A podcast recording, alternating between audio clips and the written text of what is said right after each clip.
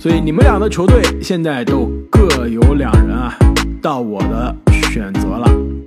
开花队以第六顺位选择全联盟卫冕常规赛 MVP 尼古拉约基奇约老师。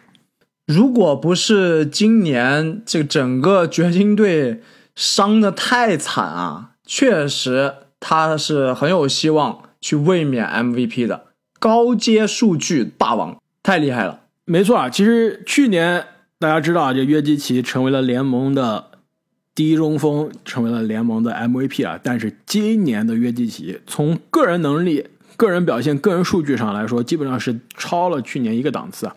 场均二十五点八分，十四个篮板，七点一个助攻，一点四个抢断，零点八个盖帽。首先，这个篮板上升是让人意想不到的，从从去年的基础上，基本上上升了场均三个多，而且防守也比之前有所提升。那他这个风骚的这个传球啊，风骚的运球啊，这个后撤步的投篮啊，小勾手啊，还依然都在。唯一拖后腿的，真的。正如正经所说啊，就是球队战绩。今年真的觉得约基奇啊非常可惜啊，打出了历史级的 MVP 的效率、MVP 的数据，但是球队的战绩拖后腿。现在是十七胜十六负，刚刚好过了这个百分之五十。在联盟呢，在西部其实已经是被灰熊都这个拉开三场半的胜场，就是现在排名第五，所以。如果不是战绩的拖累啊，我们在谈 MVP、谈最惊喜的球员、联盟第一人的甚至讨论中啊，都可以提到约基奇。但正是因为战绩的问题、球队的健康的问题啊，这约基奇其实今年有点被人遗忘了。所以在全明星的这个舞台，我们必须要把打出历史级别数据的约基奇叫上来。而且刚刚正经说了，约基奇的高阶数据可以说是历史级的霸榜啊！他现在这个 PER 值就是历史第一的常规赛的水平，真的是太吓人了。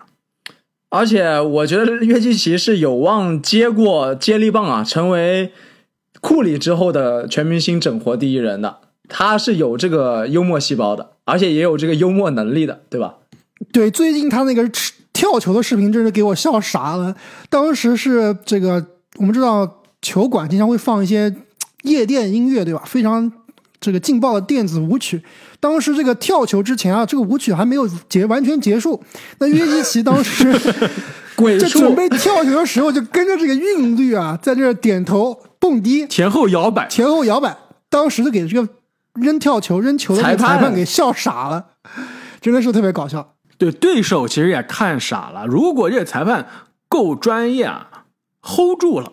那其实岳老师就达到目的了，因为岳老师他跳不起来，就是说岳老师他跳起来这个这个呃弹跳可能半张 A 四纸是吧？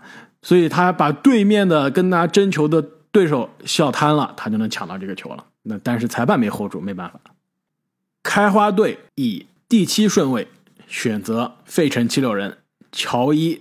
恩比德，你怎么要两个中锋啊？有没有搞错？开花，你这个就瞎搞了吧？你为了去争这个 MVP，阵容适配的不要了。你这前场约老师加恩比德怎么打？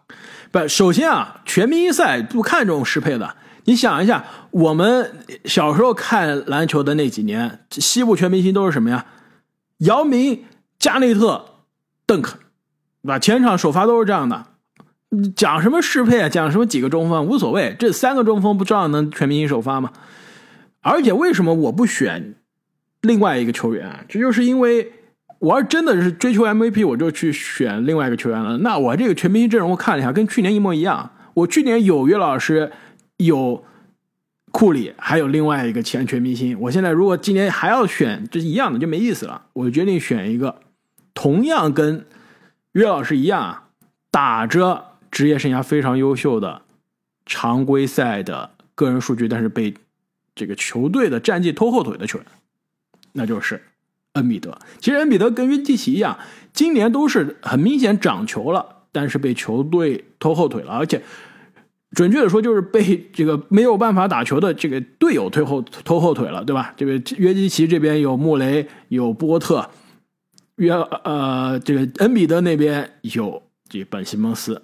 我们看一下恩比德的这个个人数据啊，场均二十六点三分，十点八个篮板，而且啊四个助攻，职业生涯最高。我们之前说，今天杜兰特因为队友不在，这个可以说是进攻防守组织一肩挑，既当爹又当妈。那其实对于恩比德来说就是一样。我们之前觉得恩比德最需要提升的是什么？就是他的策动能力，他的视野、传球，怎么样让队友更好，对吧？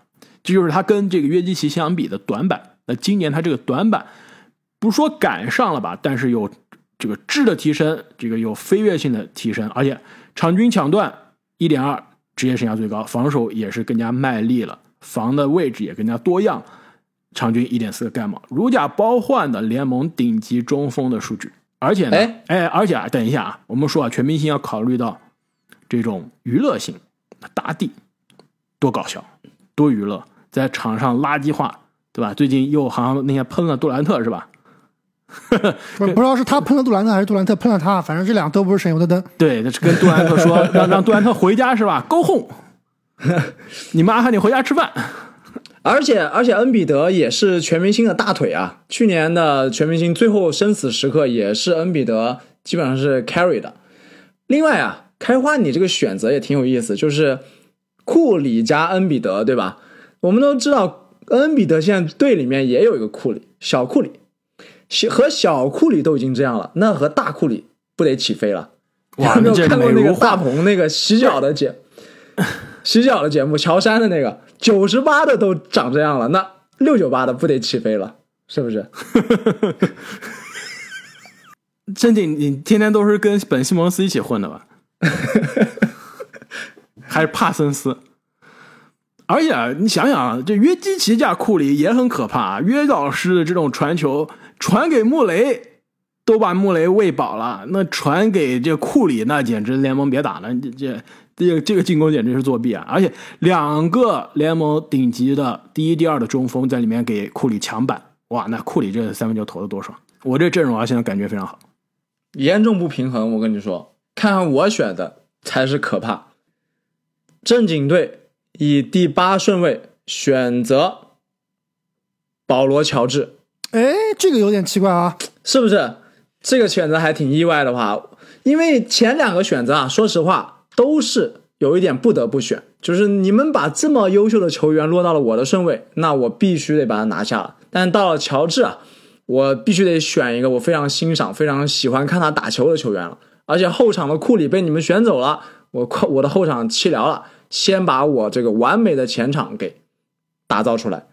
而且啊，提醒你一下，你的这个选择之后，你的全明星首发的前场三个人就满了。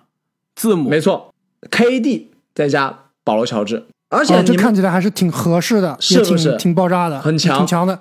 这个完爆开花的什么双中锋啊，对吧？对，而且啊，其实这个选择我也觉得并不是十分意外啊。你们觉不觉得这个赛季的乔治有一点打出了他 MVP 第三那个赛季的风采了？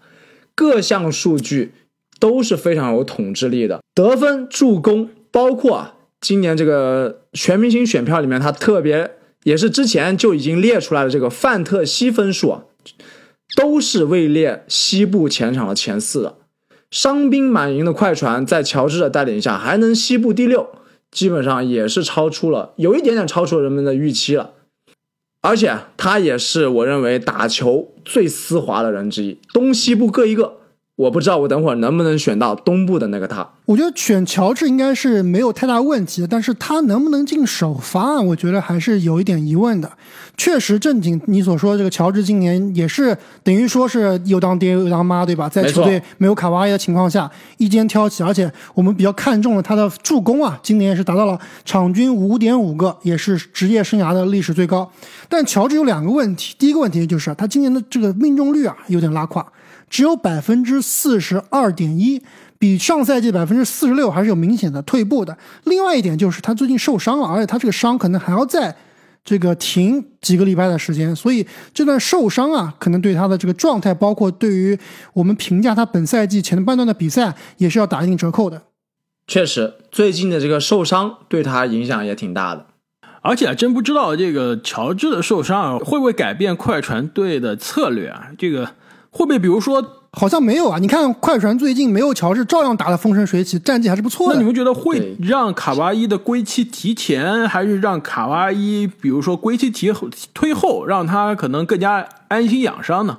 我觉得两种可能都有。我觉得这我觉得没有关系的。我觉得这一点完全不取决于快船，取决于卡哇伊自己。没错，而且乔治这个伤也不是特别大的伤，应该是这个全明星之前啊肯定会归队的。阿木，接下来你可以连选两个了。阿木队以第九顺位选择恐怖时刻，来自布鲁克林篮网队的詹姆斯哈登。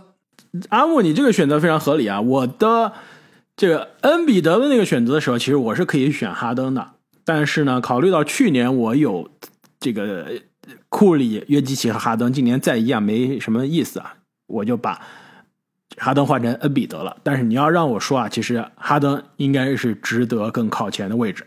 其实我现在先说一下啊，这个今天如果说我们最后选完了阵容啊，然后要对比的话，我首先投降啊，我肯定认输，我的阵容肯定打不过你们两个人。就仔细再看了一下我今天的选秀顺位啊，实在是太吃亏了，这什么狗屁蛇形选秀啊！我的选秀位置是第三、第四，然后后面就变成了第九、第十了。这我选的人肯定不但是行啊！哎，你别搞错了，去年我就是你这个顺位第三、第四，然后第九、第十，我照样选到了约基奇、库里、哈登、卢卡，对不对？这是你的问题，你非要把莫兰特放前面选，这不是自己作的吗？我我是看了今年的选秀位置啊，我就觉得今年没希望了，还不如啊走走心，开始整对吧？活是吧？开始整活。呃，整活一下，对吧？选一点这个，要不然就是打球好看，要不然就是有话题的球员，或者说我自己喜欢的球员。那跟我我现在选了三个人，对吧？最起码两个是我自己喜欢的球员，是吧？还有一个，跟我去年选维金斯一样，对阿莫，我们还是要认真选的。你接下来等会儿一开始选选这种库明加什么的，就就有点完蛋了，我们这节目就没法录了。你而且你要怪哎、但是我选哈登绝对是啊哈登？绝对是哈登绝对是值得这个对你要怪其实特别是最近的哈登啊，呃，这呃没错，特别是这个杜兰特缺阵这段时间的哈登，又仿佛准确的说是，特别是哈登得完新冠以后的哈登，对吧？又仿佛让我们看到了当年啊火箭 MVP 的感觉。没错，明显感觉啊，这过去三场比赛，哈登这个他的爆发力回来了，对吧？他这个之前我们看他的比赛啊，从去年的季后赛到今年的常规赛的前半段时间啊，常规赛的前两个月的时间啊，哈登最大的问题是什么？就是突破突不进去，过人过不掉，对吧？冲到篮下里面呢，这个第一犯规骗不到，第二呢，终结能力明显比之前有所这个退步。这三场比赛看下来，哎，好像哈登这个腿上的劲儿又回来了，这大腿蹬地啊更猛了，突破更犀利了，而且造犯规啊，好像又把这个裁判给拿捏了。说是今年这个这个规则是针对哈登，但是你看看哈登最近几场比赛的罚球，基本上场均十五个，是吧？还是非常非常夸张、非常高效的。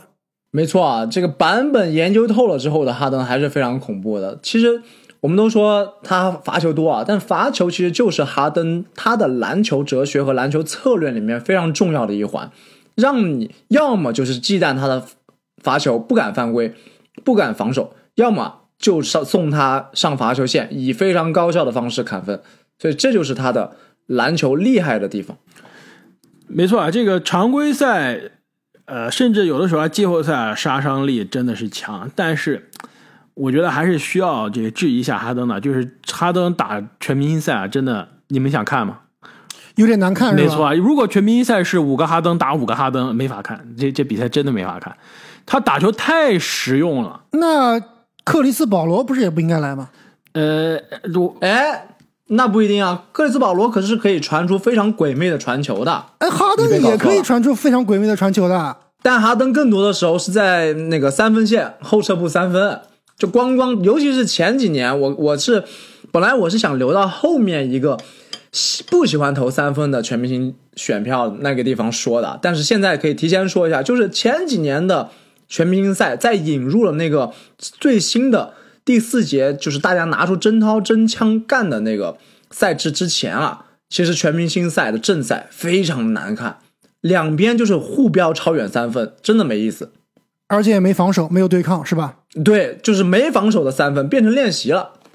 这赛哈登全明星赛，经常你就看他在那运两下，然后一个后撤步，因为没人防嘛。而且你看哈登啊，全明星赛的这个数据啊，他这个基本上就是每场比赛都在瞎投，基本上经常是什么全明星赛全场去年出手十四次，十三次是三分，在前面一年出手九次，九次是三分，在之前一年出手十三次，十三次是三分，然后十九次投篮，十三次三分，九次投篮，九次三分，基本上全明星赛。哈登职业生涯出手一百一十四次，九十五次是三分球。那你你看他这个打全明星赛有什么意思啊？就是运到前场，慢这个慢慢的运到前场，扔扔个三分球，扔个三分球，这真的没有观赏性。阿莫，你接下来选择啊，你选一个稍微有观赏性的球员，行不行？阿木队以第十顺位选择达拉斯独行侠卢卡东契奇。那卢卡一直到第十才被选，那真的是。有一点晚了，你而且你这个选择跟我去年你觉得晚吗？我觉得第十选他有点有点早了，还。但是就以卢卡今年的水平，以卢卡今年的这个对于球队的贡献，以卢卡今年的表现和去年相比，我觉得给他第十已经给他面子了。是不是？但是如哎，其实我也是，在我这里，卢卡也是在十名甚至十名开外的。哎，但是我觉得这一点非常有趣啊！现在卢卡首先是受伤了，而且现在又有新冠，啊所以这个真的是有些不好说。但是如果呃不考虑，但是很难说不考虑他的这个缺阵啊。其实我倒是觉得卢卡和莫兰特是都有机会争夺西部的首发后卫的名额的。毕竟我觉得卢卡。瘦死的骆驼比马大嘛，今年的确状态不是特别强，实力还是强，还是不是实力还是强，没错，实力还是强。你说今年已经让人很失望了，他失望的水平是什么？二十五点六分，八个篮板，八点五个助攻，这种水平叫做比较失望，而且才二十二岁。所以我觉得卢卡首先还是实力还是强，这这基础实在太高了。另外一个其实人气还是真的。高啊，在美国的这个青少年、这年轻球迷的群体中，喜欢卢卡东契奇的球迷实在是太多了，而且还有那么多欧洲的粉丝，对吧？这个欧洲的粉丝投起票来也是很疯狂的。但是呢，你的这个选择啊，跟去年我一样，只能是把卢卡放到我们的这个我们的梦幻球队的梦幻全明星的替补了。阿木，你现在。首发后卫已经有哈登和莫兰特了，你卢卡再加进来只能是替补了，所以你的这个替补阵容已经，哎，非常豪华了。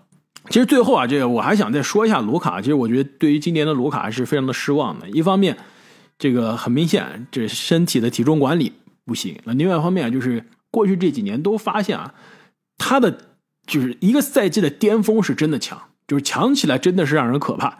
但是呢。他每当有巅峰的表现之后啊，他的这个身体的这个伤病都会出现一些问题。在气泡那个赛季，对吧？首轮打快船扭了脚踝，对吧？其实那个系列赛，如果卢卡不受伤，波金不受伤，还真的是有机会。那去年的季后赛打快船也是打到七场，差点就赢了，自己也是遇到了什么这脖子还是肩，对吧？拉伤。那今年呢，也是打着打着又这个受到了这个伤病的问题啊。其实卢卡一方面是体重管理啊，另外一方面就是如何保持健康啊。我觉得这将会是限制他能不能成为联盟的真正的脸面就敌人的非常重要的因素。所以选到现在啊，这个正经你有三个球员都是首发的前场，两个东部，一个西部。阿木，你现在。首发的后场满了，首发前场有一个人，替补有一个人，是三西一东。我这边首发前场两个人，后场一个人，两西一东。因为我们的所有的这个选择啊，我们的每个人的球队都必须四西四东，所以你们接下来的选择要考虑一下分区了。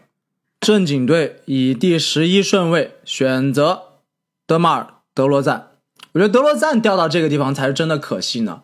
今年应该是妥妥的 MVP 级别的球员吧，是不是？而且啊，我刚刚说了，全明星赛啊，不想只看大家投三分，那德罗赞很明显就会把这种老派的中投带回给全明星赛。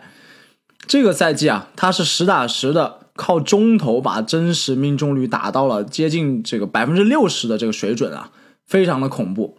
虽然说他的三分比上个赛季有了非常长足的进步。百分之三十六的命中率，但是量啊非常非常的少，主要还是靠中投。而且现在德罗赞应该是第四节之王吧，第四节可以平均拿到这个八分，绝对的大心脏球员。没错啊，我觉得德罗赞凭借他今年的这个个人数据啊，以及球队现在依然东部第二的排名，那进入的全明星肯定是呃当之无愧啊。但是不是正经所说的 MVP 的候选人，我觉得这还是要打个问号。对，这都要打问号吗？绝对不用打问号呀，至少候选前五、前六没问题吧？对，毕竟公牛队他应该是一个三巨头的一个组合，对吧？虽然德罗赞应该是在这三个人里面啊，应该是发挥最好的，但是另外两名球员啊，实力也是不容小视，很有可能另外两个队友啊，都可能会进入全明星的。是呃，另外两个队友我不确定啊，但至少他的后场的某一个队友，我觉得在投票上啊，甚至都不一定比德罗赞全明星投票得票低。对，但是如果算媒体票和教练票的话，我仍然认为德罗赞的总票应该会比另外一名球员要高的。哎，刚刚正经啊，你说你的东西部的丝滑组合，西部泡椒，东部是不是就是德罗赞不是，是他的队友。啊？那你这个队友不一定有机会选了。其实我真的纠结了一下，他们俩到底选谁？但我觉得把他留给你，其实也不错，对不对？让金州拉文见识一下什么才是真正的扣篮。开花队以第十二顺位选择芝加哥公牛队扎克拉文。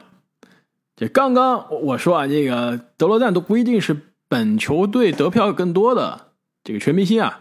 我觉得拉文很有可能是公牛今年得票最多的全明星。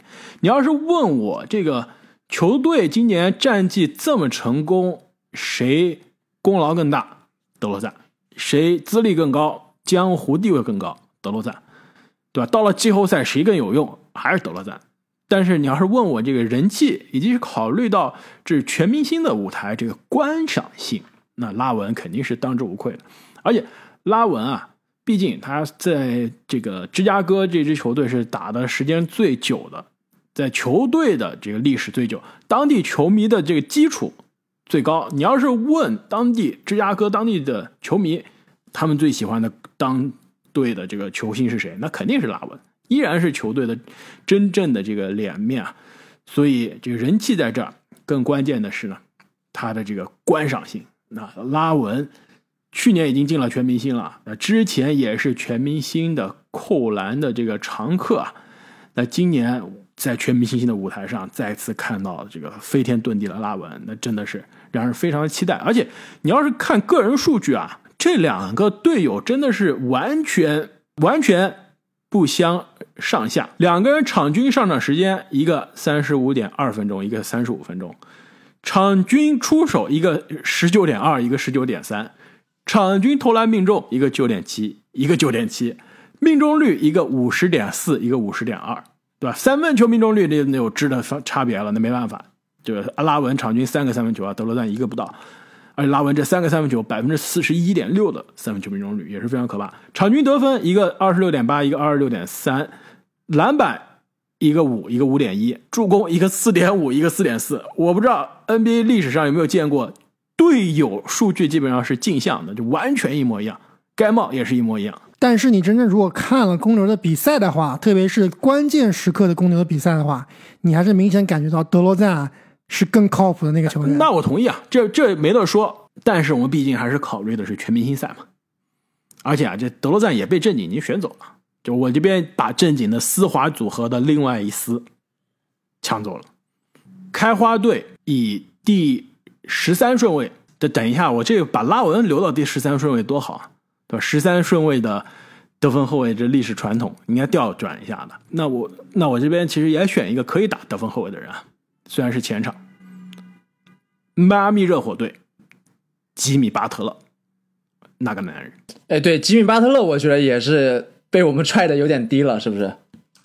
没错啊，毕竟迈阿密热火现在应该是我们录音的时候受到联盟疫情影响最严重的球队之一，而且他都不仅是疫情啊，这球队现在前几天的比赛啊，实在是凑不出人了。前几天是打这个呃圣安东尼奥马刺啊，球队首先是因为伤病，很多人是没有办法打球，就比如说阿德巴约啊。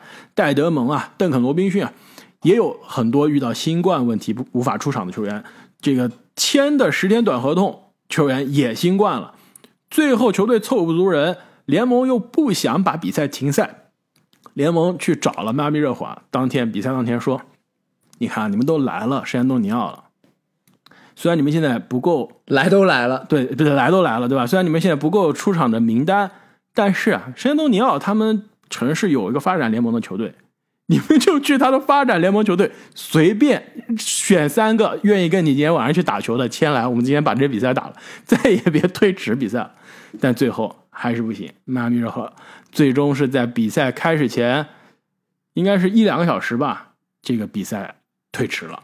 所以现在受到疫情影响最严重的球队之一啊，但是战绩呢依然是东部的第四名，离第一名的篮网也就差两场。那这支球队的主心骨也是打着职业生涯最高效、最优秀比赛的人，就是吉米巴特勒。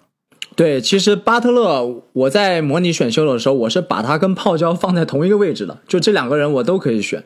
然后最后我可能选了更丝滑的泡椒，但是巴特勒在第十三位被选择，绝对也是被开花捡漏了。没错，那选完巴特勒之后啊，我的首发阵容就已经凑齐了：斯蒂芬·库里、扎克拉文、约基奇、恩比德和巴特勒。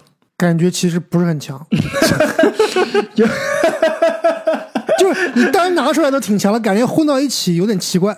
确实，我也觉得，主要是两个高中锋，我们太久没见过了。说不定这个九十年代，你要是选出这个阵容，哇，那就厉害了，对不对？而且感觉这个拉文和库里的后场，哎，你搞错了，我这个虽然我选择是因为联盟的两个扣篮王，啊观赏性强，一个扣篮王，一个扣篮王，但是你别哎，你搞错了，你你不知道荆州拉文的传说吗？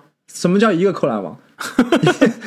那我跟你说啊，我这个阵容虽然是这么说啊，是联盟把每个球员安排的这个位置嘛。就比如说德罗赞，其实今年根本就没打过后场，但是联盟投票的时候把他放到东部后场了。我们这尊重联盟的安排，这么设置的。但是我这比赛打起来、跑起来就不一样了。你觉得我这个阵容中的控球后卫是库里吗？肯定不是啊，我的控球后卫是约基奇。这场比赛我从头到尾约基奇就是拿着球过半场的，真正的我我的控球后卫。库里是我的得分后卫，正经以第十次顺位选择克里斯保罗。我觉得把联盟第二的当家球星、联盟常青树的保罗放在这个地方啊，真的是有一点对不起这一支太阳队了。太太晚了才选择保罗，也是一个捡漏。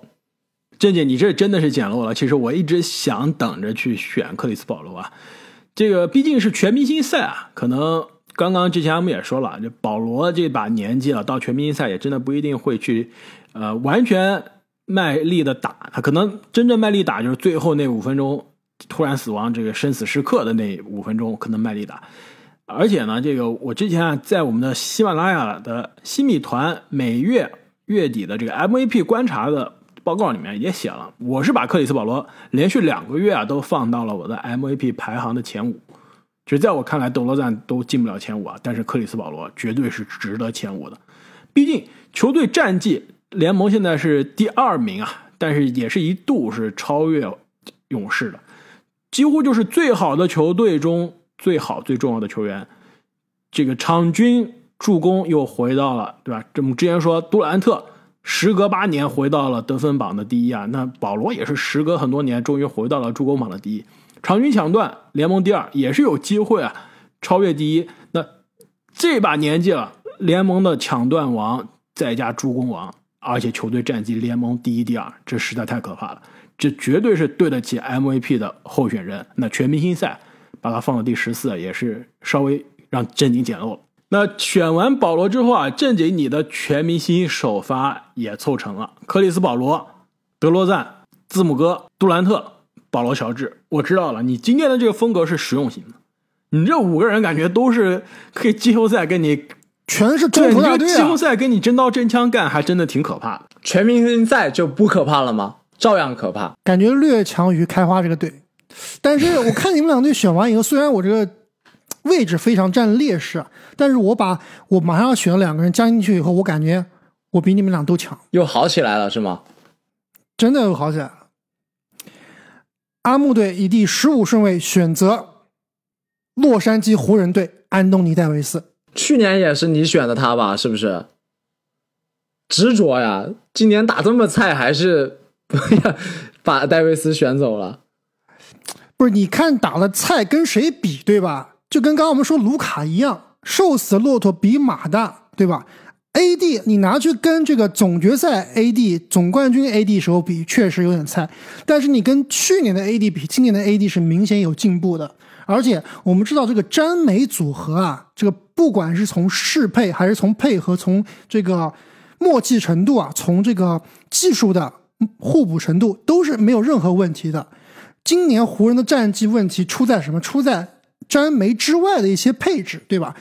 这样才导致湖人打不好。但是你看，我给这个詹梅旁边配个哈登，配个莫兰特，配个东契奇，你说这詹梅可不可怕？依然是非常非非常非常可怕的。所以啊，这戴维斯虽然不及总冠军戴维斯的水平，但是本赛季场均二十三点三分，九点九个篮板，场均两个盖帽。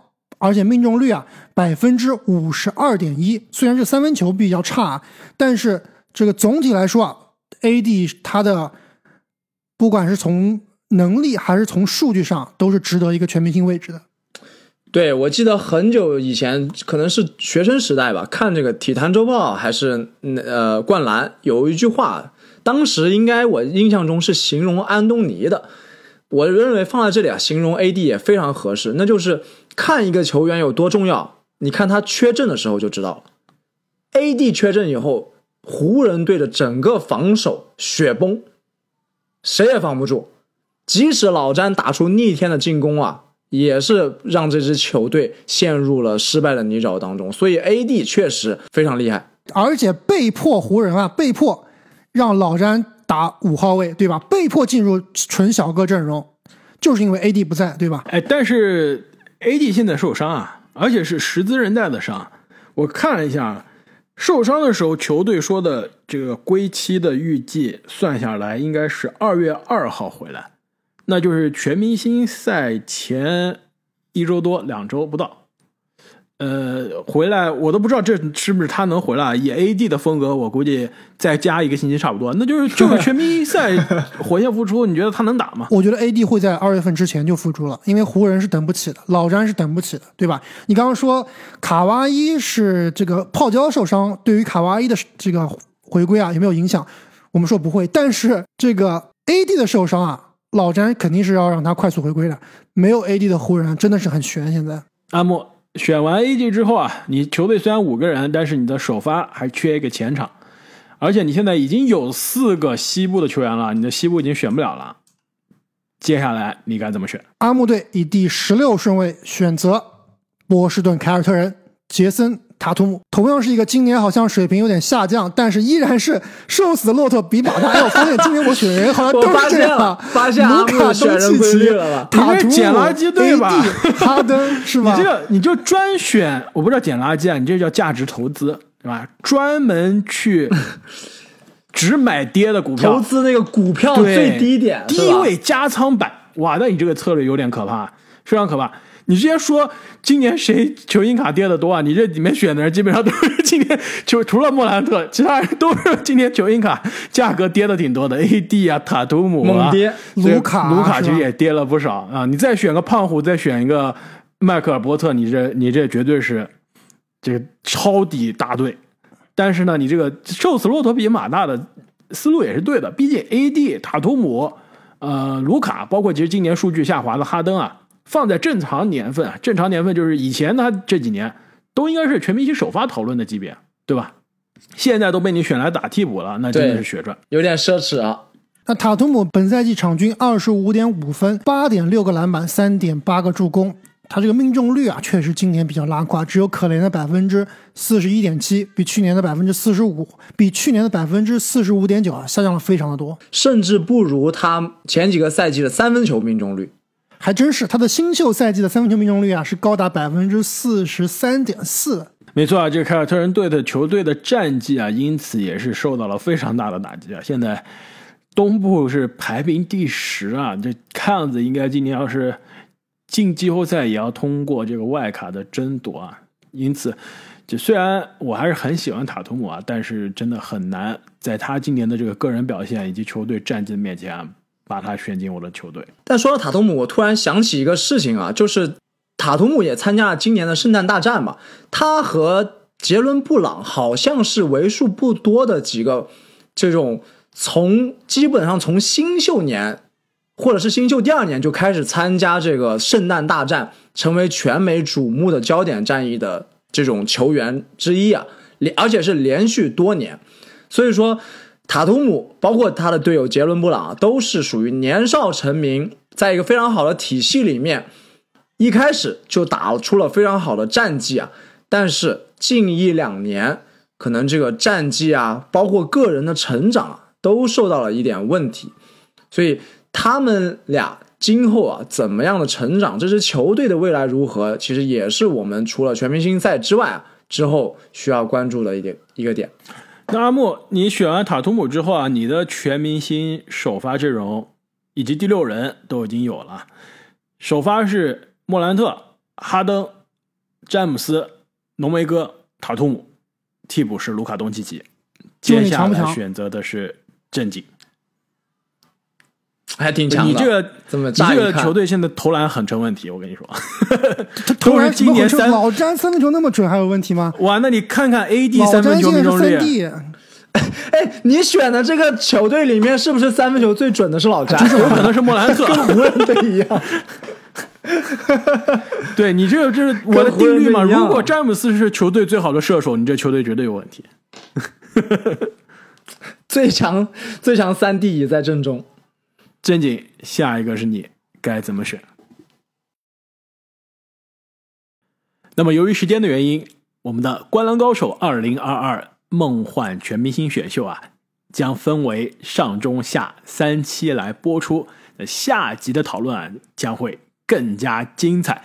同时呢，在节目的最后啊，也需要补充一下，那在我们录音之后，公牛队的德马尔·德罗赞 NBA 本赛季的第四节之王啊，连续两天在比赛的最后时刻投入了压哨的超高难度三分球绝杀，也是成为了 NBA 历史上首位在背靠背比赛中投入压哨绝杀三分球的球员，也为德罗赞啊迎来了更加高的 MVP 的呼声啊！因此这么看来，正经的德罗赞的选择啊，这个全明星的选择越来越靠谱了。那么下期节目中，我们将会继续给大家带来我们的《灌篮高手》梦幻全明星选秀，到底有哪些球员能入选我们的今年的《灌篮高手》全明星？让我们下期揭晓。